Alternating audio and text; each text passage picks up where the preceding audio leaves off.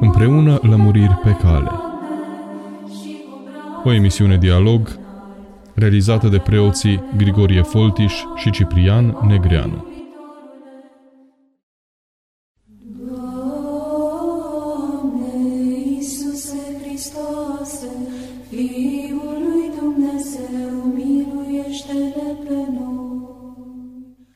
Găsit, dragi radioascultători! Ne reauzim astăzi la o nouă ediție a emisiunii Împreună Lămuriri pe Cale. Eu sunt preotul Grigorie Folti și împreună cu mine este Părintele Ciprian Negreanu, duhovnicul studenților din Ascor Cluj-Napoca. Părinte Ciprian, bine ați revenit! Bine v-am regăsit!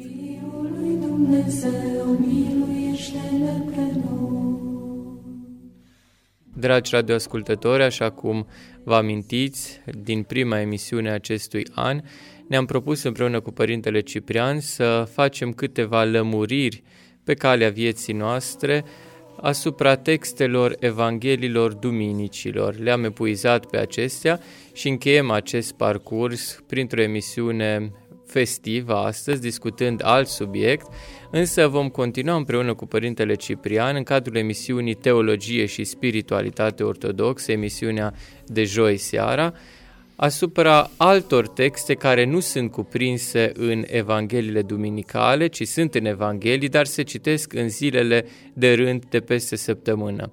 Emisiunea aceasta vom continua pe o altă tematică împreună cu Părintele Ciprian Cherecheș, profesorul de dogmatică al Seminarului Ortodox din Cluj.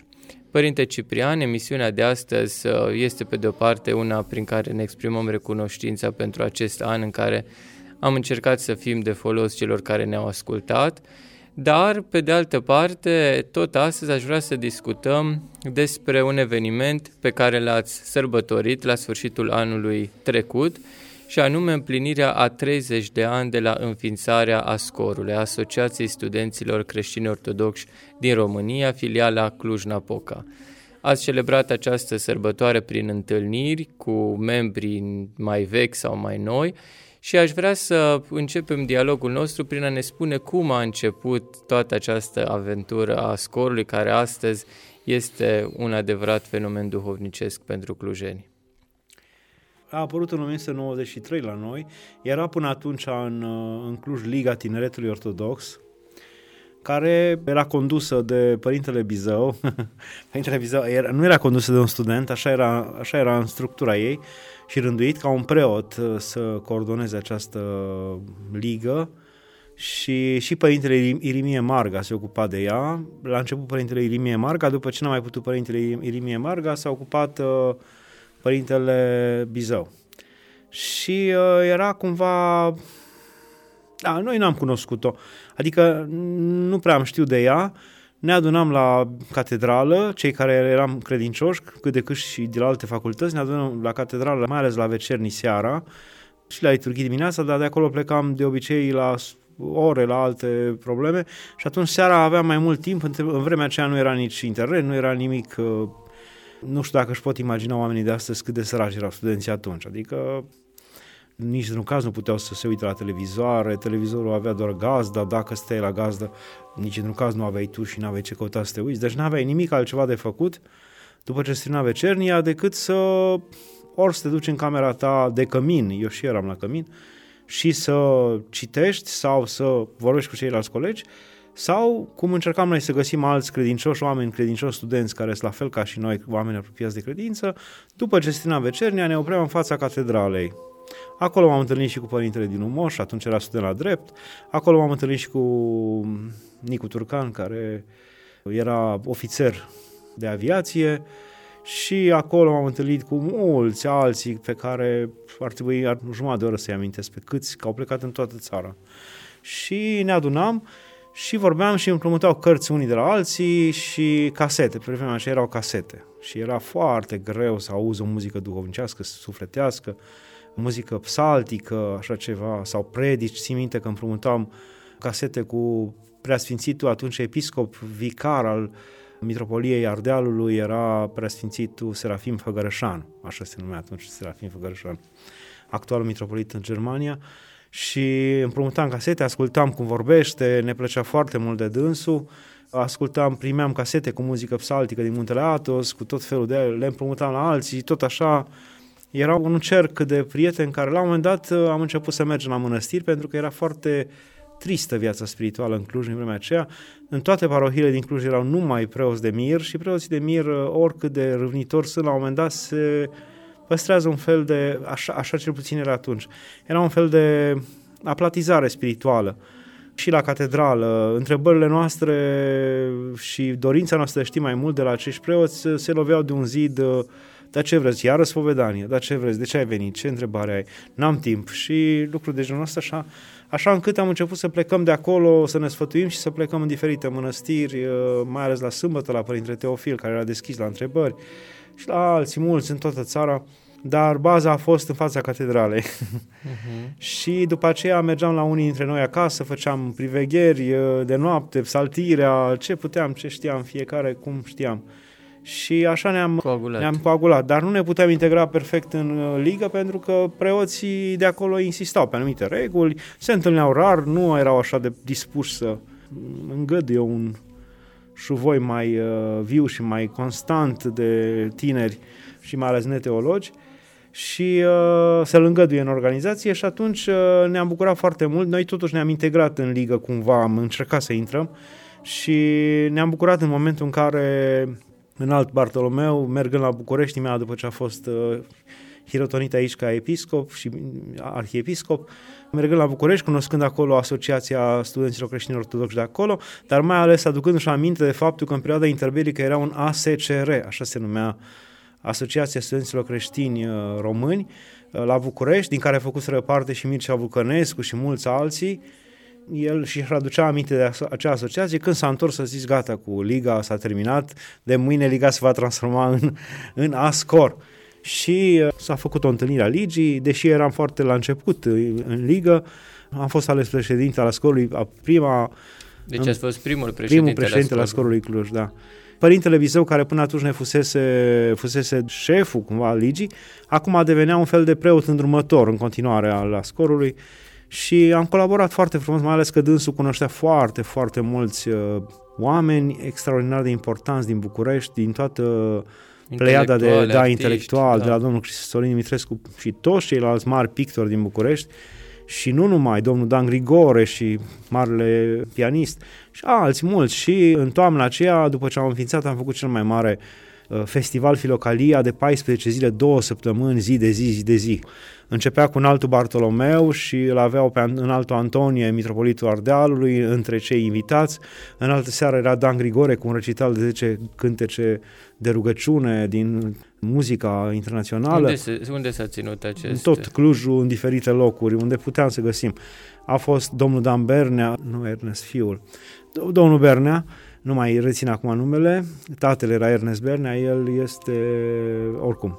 Domnul Bernea, cu expoziția dânsului, a fost o expoziție a tuturor uh, marilor pictori din București, la care a prezentat domnul Sorin Mitrescu, a vorbit domnul Sorin Mitrescu, a fost mult, mult, a fost, a fost infernal de mult și de greu, dar așa cumva ne-am format, adică de fiecare om se, se ocupa un grup de 3-4 studenți. Ei îl aduceau de la gară, ei îl duceau, ei se ocupau ce mănâncă, ce, ce fac și așa sau uh, în munca aceasta și în asemenea aceasta s-au adunat mulți. Asta se întâmpla în 1990 90 și... și cred că 4. 4. În primăvară, da. Uh-huh. Ei, eu fusesem ales în 93 toamna președinte. Și a fost foarte frumos, foarte frumos. Am întâlnit oameni deosebiți. Țin minte că atunci l-am cunoscut prima oară și pe domnul Costion Nicolescu, atunci a venit și pe între Galeriu. Au fost foarte mulți între cele două săptămâni de... Dar a fost și foarte greu. Și am fost și la București să-i, să iau pe toți, să vorbesc cu toți, să mă întâlnesc cu ei. Și așa a început. Plus, continuam să, în fiecare sfârșit de săptămână, să mergem la mănăstiri. Și așa cred că și aceste festivaluri foarte greu de făcut, dar frumoase și cu atâția oameni deosebiți, dar și aceste pelerinaje constante care le făceam vineri de vineri, plecam vineri și ne întorceam duminică seara sau luni, ne-au uh, adunat la un loc. Și mergeam la diferite mănăstiri, mai la sâmbătă, dar atunci am mers în toată țara, adică nu cred că Părintele Ică, senior, tot zicea, voi sunteți ca azimut, mă, aici, Putna, sus, zimnicea, nu știu ce, dar da, da, da. era, trebuia să cunoaștem, era, aveam multă dorință de a cunoaște. Aproximați și de... cam câți erați atunci care mergeați constant, în 94? Păi, uh, nu știu dacă eram 35-40, bine, ei când se adunau așa, erau 100-150, dar aceștia care mergeau la mănăstiri, cei care se ocupau de festival, activități, de activități, da. de toate celelalte, erau 35-40 dacă erau. Restul erau pe margine și ne încurajau, dar nu se implicau. aveați un duhovnic comun cu toții? Nu, nu, asta era o problemă. Nu, nu îndrăzneam la Părintele Vizeu, că era foarte aspru și nici nu ne tenta, nu știu acum. Nu, eram tentați. Am fost tentați spre părinții aceștia pe care îi cunoscuserăm. Era o parte care se spodea la Părintele Arsenie Papacioc la Techirghiol, era greu pentru ei, mergeau departe, mai ales cei dinspre București acolo mergeau și ne-au spus și nouă că erau și întâlnirile scor pe țară și ne spuneau, la noi este Părintele Arsenie Papacioc. Era o parte, deci mergeau împreună influențați de bucureșteni acolo, o altă parte mergeau la Părintele Visarion la Clocociov, în zona Oltului, cei mai mulți mergeau la Părintele de la Teofil. Sâmbătă Teofil și o altă parte, nu trebuie să o neglijăm, era Părintele Serafim Man la Rohia, care era deosebit și eu l-am cunoscut. Între cei, cred că în acele 14 zile a fost și el. Țin minte și acum, acum mi-am zis, haideți vă rog, vă cheamă în altul. Și ce să vin eu, omul pădurii, ce să vorbesc eu? și am zis, doamne, noi oamenii pădurii vrem să-i auzim, că de oamenii cetății suntem uh, înconjurați. Și a venit. Și erau și care mergeau în Moldova. Au fost care se spovedeau chiar și la Părintele Ilie Cleopa și în zona, acolo la părinții duhovnicești din zona aceea și la Părintele Justin. Într-o vreme au apărut și cei care mergeau spre Părintele Justin de la Pârvu. Ah, cam la, acesta, da. da. Și cam așa erau, erau împărțiți în toate părțile, dar cumva cei mai mulți eram la Părintele Teofil de la Sâmbătă și eram cumva în Duhul lui. Plus că după aceea am început aceste seri duhovnicești de joi duhovnicești în fiecare post, încurajați de înaltul Bartolomeu, în fiecare post, cel puțin o dată venea Părintele Teofil Purianu într-una dintre joile duhovnicești și era, gemea biserica. Unde, deci, unde făcea? La catedrală. Și apoi? Și după aceea, în sala aceea mică, incredibil de mică, care e acum jos, la parter... La Mitropolie? La Mitropolie, da, nu știu sala Nicolae Ivan, da. Da, dar nu vă pot spune ce era acolo.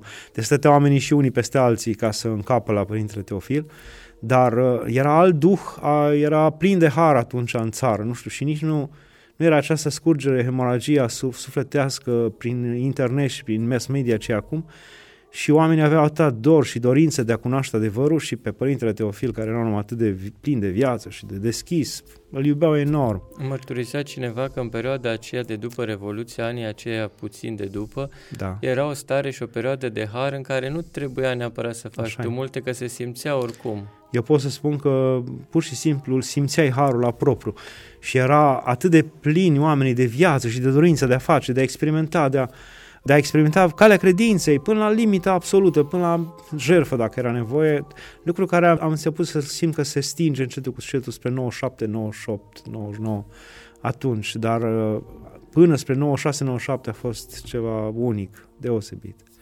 Mi-a plăcut foarte mult. Și când s-a constituit uh, această asociație, era și un plan, aveați obiective? Care erau obiectivele cumva? Păi în obiectivele noastre le, îl făcuserăm acest plan și acest, acest statut al asociației împreună cu cei de la București și cei de la Timișoara și cei de la Brașov. Așa și fie de... comun pe toată da, țara. am făcut un statut comun al scorului în care țin minte că eu uh, de la Cluj am impus un lucru care acum de 2 ani a vrut să-l scoată din nou statut și noroc că nu l-au scos și acela era că noi vrem să mergem uh, pe calea credinței, să mărturisim adevărul credinței în centrele universitare, între studenți, aducându-i și pe ei la adevărată credință în Hristos și ce fel de credință, și aici am uh, străduisem eu să introduc, ce fel de credință? Credința pe care a redescoperit-o și ne-a reconfirmat-o și a arătat-o Părintele Stăniloae prin filocalii și prin traducerea filocalică, Asta am încercat noi, nu știu, nu știu dacă exact așa am spus, dar ceva de genul ăsta. Deci ceea ce s-a redescoperit și am reînțeles din tradiția adevărată ortodoxă. O formă de spiritualitate de forma vie. spiritualitate vie a filocaliei traduse de Părintele Stăniloae. Și asta ne-a bucurat foarte mult și acum vreau să o scoată și eu am, l-am rugat foarte mult pe Andrei să nu lase asta, pentru că mi se pare că trebuie să ținem de un om mare al nostru pe care să-l avem model, pe Părintele Stăniloae și plus că l-am avut, noi l-am cunoscut, am mers în Pelerinat să-l vedem, era în viață în 93, până în 93, toamna. Era în viață și țin minte că au mers la el, eu n-am mers atunci, au mers de la noi la Cluj și le-a spus cum să fie și ce să facă și s-au bucurat foarte mult de, o, de un om, de un asemenea om, am avut un asemenea om între noi.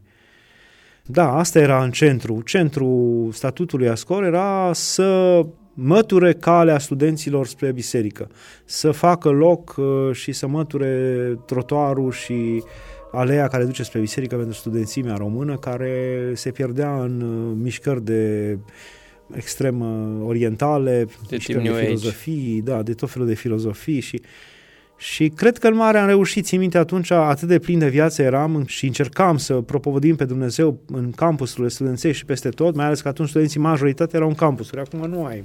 Acum sunt împrăștiați, sunt în, găz, în gazdă, în, încât uh, se formase, înainte de a ne forma noi ca ASCOR, se formase în campusul studențesc HD o grupare foarte puternică de studenți uh, baptiști care îi chemau pe studenți și veniți la noi, filme în fiecare seară, învățați engleză. După aia le spunea că de fapt învățați engleză, treceți și la noi. Și după ce ne-am înființat noi și am început să facem ceea ce trebuia să facem, ei s-au autodesfințat și marea majoritate au venit și au ajuns la noi. Unii dintre ei au ajuns chiar vicepreședinți. Și, Chiar? da. Dar uh, a fost și o experiență negativă, în sensul că am avut încredere foarte mare într-unul dintre ei, care fusese mare lider la, acolo în acea organizație a lor și când a venit l-am făcut vicepreședinte, președintele de atunci, mai târziu puțin de, de mine, nu se mai preocupa, el a devenit cumva șeful și a impus o, niște reguli atât de stricte, stil uh, germanic, stil protestant, aproape că dispărea duhul ortodox de acolo și o trebuie să uh-huh. zicem, care dreptate biserica atunci când spune că pe cel convertit proaspăt să nu-l pui în funcții mari și să nu-l faci preot repede până nu se formează, până nu intră în duhul ortodox. Și așa am, am observat și noi asta. Dar asta v-am spus-o ca să vă dați seama că era plină de viață, viața studențească, duhovnicească de atunci. Așadar, pilonii erau, era rugăciunea în sensul Da. că participați Și la noi liturghie. n-am, aveam ce să facem și unde să mergem și ne adunam în grupuri, grupuri la unii și la alții acasă în fiecare seară și ne rugam. După care în altul Bartolomeu ne-a lăsat, ne-a dat undeva loc uh, în curtea de astăzi a Arhiepiscopiei, undeva, nu știu cum să spun, uh, cum se intră la radio, este acolo culoarul acela, se intră la radio în stânga, se intră la, prin spate la, la bibliotecă, la librărie și mai este o ușă aici pe niște scări, acum nu știu ce e acolo, Uh-huh. și acolo ni s-a dat uh, un mic sediu și acolo a fost centrul vieții spirituale al nostru, adică timp de ani și ani și ani, la fie, în fiecare seară la ora 7 se făcea saltirea acolo. Nu știam ce... Totuși un spațiu mic și E un acolo, spațiu nu? mic. Încăpeam cu greu. Stăteam unul lângă altul, dar nu lipsea unul dintre cei vii. 30-40 de oameni intrau acolo și făceam în fiecare zi uh, saltirea și o catismă făceam, iar unii rămâneau peste noapte și făceau și saltirea în continuare și era da, foarte frumos.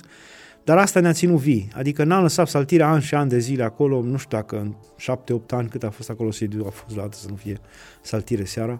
Și așa ne adunam și așa ne, Așadar, unul dintre secrete a fost, A fost tocmai rugăciunea. conse- rugăciunea și, și consecvența. Da. consecvența. Al doilea, acești oameni deosebiți pe care i-am cunoscut. La un moment dat l-am chemat și pe domnul paleolog, Alexandru Paleologu, și alți oameni deosebiți, deosebiți, care acum sunt legende, adică mă gândesc, măi, totuși am cunoscut niște oameni ca, ca o legendă erau, deosebiți, pe mama Sica, care a îngăduit în altul și a venit și a vorbit la catedrală la Anvon pentru că avea gramată patriarhală, că ea, Anastasia Popescu, fostă mare profesoară de religie în perioada interbelică și a îngăduit ca ea să fie printre puținele femei din țară, a mai fost Olga Greceanu, care poate vorbi oriunde la orice biserică și a vorbit la Anvon, în catedrală și a venit părintele Sofian Boghiu și a vorbit excepțional. Cam ca și mama Sica era acum mai recent Maica Siluana. Vlad. Da, da.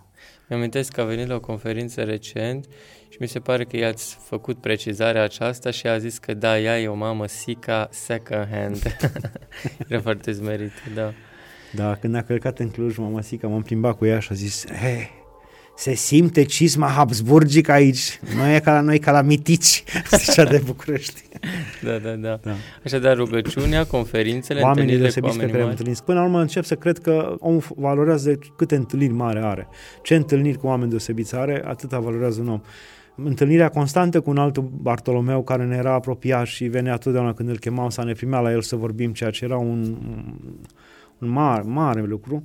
Și uh, pelerinajele. Deci pelerinajele Pelerinajele. erau iarăși, nici, nici nu știu care era mai important dintre aceste trei care le-am zis. Călătoreați cu trenul? Cu trenul, numai cu trenul, cu nimic altceva.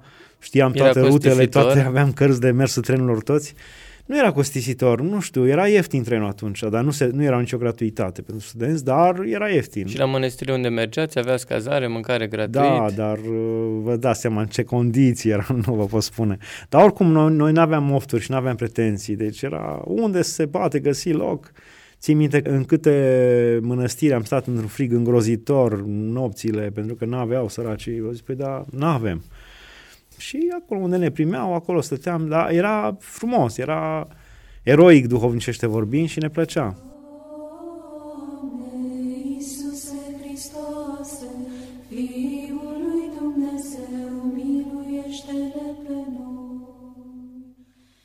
Acum, Părinte Ciprian, încă două aspecte aș mai vrea să atingem. Când a apărut în ecuație Bisericuța și când a apărut în ecuație Preasfințitul Vasile?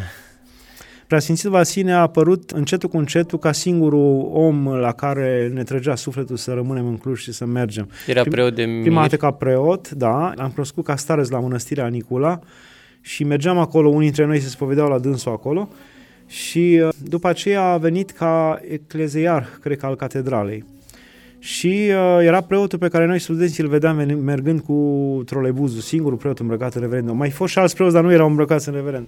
El era singurul îmbrăcat în reverend, care venea dinspre mănășturi și eu stăteam în zona mănășturului și uh, am început să se vorbea între noi că e un preot deosebit și că înainte de examene să ne, să-i cerem rugăciunea că se iau. Și uh, așa e între studenți și numai că noi am făcut asta, am început să-l cunoaștem și după aceea știam cam pe la ce oră vine, cam la ce oră pleacă dinspre catedrală înapoi și așteptam trolebuzele până apărea dânsul și intram și vorbeam cu dânsul și vorbeam pe trolebuze spre mănășturi și înapoi dinspre mănășturi înspre... Și după aceea am văzut unde coboară și unde se duce. La lângă podul mare din mănășturi este un bloc cu 10 etaje, acolo avea dânsul, stătea cu mama lui și seara târziu pe la 10-11 mergeam pe la el să ne facă rugăciuni, să vorbim cu dânsul. Și asta s-a temeluit așa o legătură cu dânsul deosebită și ne chema la el, am mâncat de atâtea ori acolo cu mama lui, cu mâncarea. Dacă ne vedea pe stradă, zice, hai, hai, unde mergi? Păi la examen, la nu știu ce. Trebuie neapărat? Nu trebuie neapărat. Vic să, să mănânci ceva. Da, și ne, ne ducea acolo. Pe oricine vedea pe stradă dintre noi, dintre cunoscuții, lua acolo la el. Și asta ne-a, ne-a mirat foarte tare. Nu mai întâlnisem la atâta, atâta dragoste față de tineri. Și după aceea, firesc, când uh, a devenit episcop, și mai mult cumva ne-a ajutat, ne-a întărit, a fost alături de noi. Nici nu puteam visa noi, de-abia am visat pentru sediu, să avem undeva sediu. Dar să ai biserică undeva era de neînchipuit așa ceva și nici nu aveam cum să ne gândim că putem strânge să, să facem așa ceva. Și atunci, uh, în altul Bartolomeu, a luat niște proiecte al unor biserici făcute de domnul arhitect Dorel Cordoș, care mai trăiește, și care sunt foarte frumoase, adică proiectul era foarte frumos, cu o biserică foarte înaltă, cum e aceea din, din HD astăzi și atâta evlavie și cinste avea la lucrul ăsta, încât și le agățase acele proiecte în spatele scaunului lui unde primeau oamenii în sala de primire și la toți le spunea, aceasta este viitoarea biserica studenților. Înțeles. Dar noi apar n-aveam noi de unde să facem așa ceva. Și el zicea, acolo a vrut Hațeganu să facă o biserică de lemn și n-a putut să o facă și eu am fost studentul lui Hațeganu și eu vreau să împlinesc dorința și acolo studenții trebuie să aibă așa. A fost o biserică, el tot spunea că a fost o biserică jos în, în parcul sportiv, nu știu de cine a făcut cred că tot de Hațeganu, și care a ars, a ars prin anii 70, lovită de un trăsnet și a rămas doar temelia. Dar nu mai are rost să facem acolo în parcul sportiv, o facem aici pentru că studenții au nevoie de biserică. Și lucrurile au rămas la nivelul ăsta, adică ce să facem noi? Universitatea se împotrivea, zicea că nu se poate, că sunt țevi peste tot, că nu e... era încă o mentalitate comunistă la mulți dintre prorectori și la cei din administrație care nu vedeau ce caută acolo biserică, mai ales de lemn, de lemn, așa ceva, nu se poate, nici nu discutau. Și până la urmă, cu greu, îngăduiseră ca formal să fie undeva la marginea campusului, lângă moschee, nu moschee, sinagogă, ba, moscheea musulmană, este acolo o moschee musulmană, să fie undeva lângă moschee, deci în afara campusului undeva, și nu, în altul n-a vrut să audă. Și uh, eu între timp n-am mai fost președinte, am lăsat pe un bun prieten al meu, adică am indicat că el ar fi vrednic, l-au ales și uh, între timp m-am căsătorit, uh, eram la, aici la librăria Arhiepiscopiei, vindeam că m-am dus la înaltul, că am zis, i-am zis la înaltul preasfințitul, înalt preasfințitul, trebuie să lucrez undeva, dați-mi să mături pe aici, prin curte, orice. Și el a zis, uh, da, așa am fost și eu, zice, mă simțeam așa. Când stăteam la fratele meu și eu nu lucram și se uita cu mea la mine cu niște ochi și am, domnule a zis, fac orice și m-a făcut ospătar, zicea. Și știi cum țin șase, fac, uite așa, trei aici, trei aici.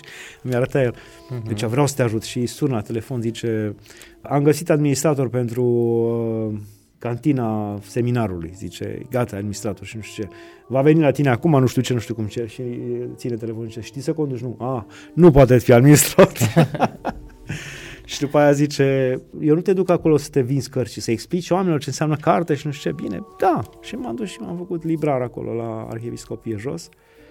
Și tot am stat în timpul acesta, tatăl meu a insistat mult să merg la el acolo în Valea Jiului să fiu al doilea preot. Și am, am dus, am stat un an, după un an dânsul m-a văzut când treceam prin curtea teologiei. Uh, eu venisem că născuse soția mea la Cluj și treceam prin curtea teologiei și el a zis, ia, ia, stai, stai, stai, stai puțin. Eu zis, ia vină încoace. Ce, tu ești preot? Am zis, da, am acolo în Episcopia Radului, nu știu ce. Păi uh, zice, uite, eu de trei zile m-am rugat la Dumnezeu să, ce preot să pune să facă biserica și să se ocupe de studenți și nu mi-a dat Dumnezeu semn și la mine rar se întâmplă să nu-mi dea semn, zicea. Și uite, acum plecam la Nicula să stau patru zile și eram tare necăjit și când am coborât, am văzut, să știi că nu te aleg, ci Dumnezeu te alege, vină încoace. Am zis, dar nu o să mă lase episcopul de acolo. E, nu o să te lase. L-am scos, da, eu am scris. și mi-a făcut o foaie prin care mă cerea și zicea, am nevoie de el, scria sus în altul Bartolomeu și pe aia semna el. Și m-am dus acolo, la Rad, bineînțeles că i-au zis, nici un an ai de când ești, ce crezi tu că ești lăsat, așa îmi spuneau consilierii pe acolo. Și când m-am dus la preasfințitul arhiepiscopul Timotei, s-a uitat și a zis, ce pot eu să zic împotriva înaltului Bartolomeu. Am trecut eu prin ce a trecut el, am stat eu în pușcării, n-am ce face și mi-a dat dezlegare să plec, m-am întors.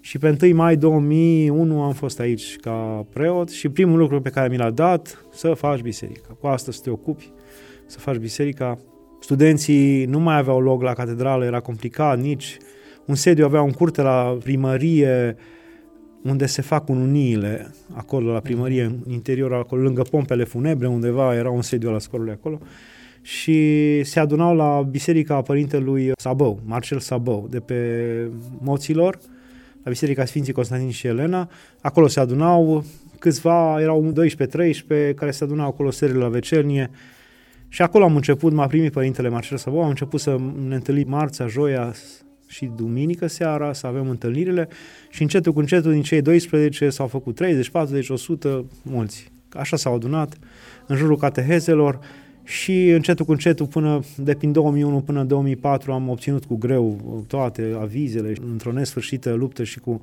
administrația universității care nu vrea să îngăduie acolo Până nu s-a putut, s-a îngăduit și în 2004 am început săpăturile acolo și am făcut demisol. În 2005 am început să slujim în demisolul acela, asta până în 2008-2009 când uh, am reușit să facem și biserica parte de deasupra și de atunci este așa cum o știți. Și misiunea continuă acolo și este foarte ferventă, probabil fără egal în Cluj-Napoca. Mm, chiar așa. Vă mulțumim, Părinte Ciprian, pentru acest excurs în toată istoria în linii mari asupra scorului și să sperăm că va dăinui până cât va dăinui biserica, așa cum Dumnezeu va voi.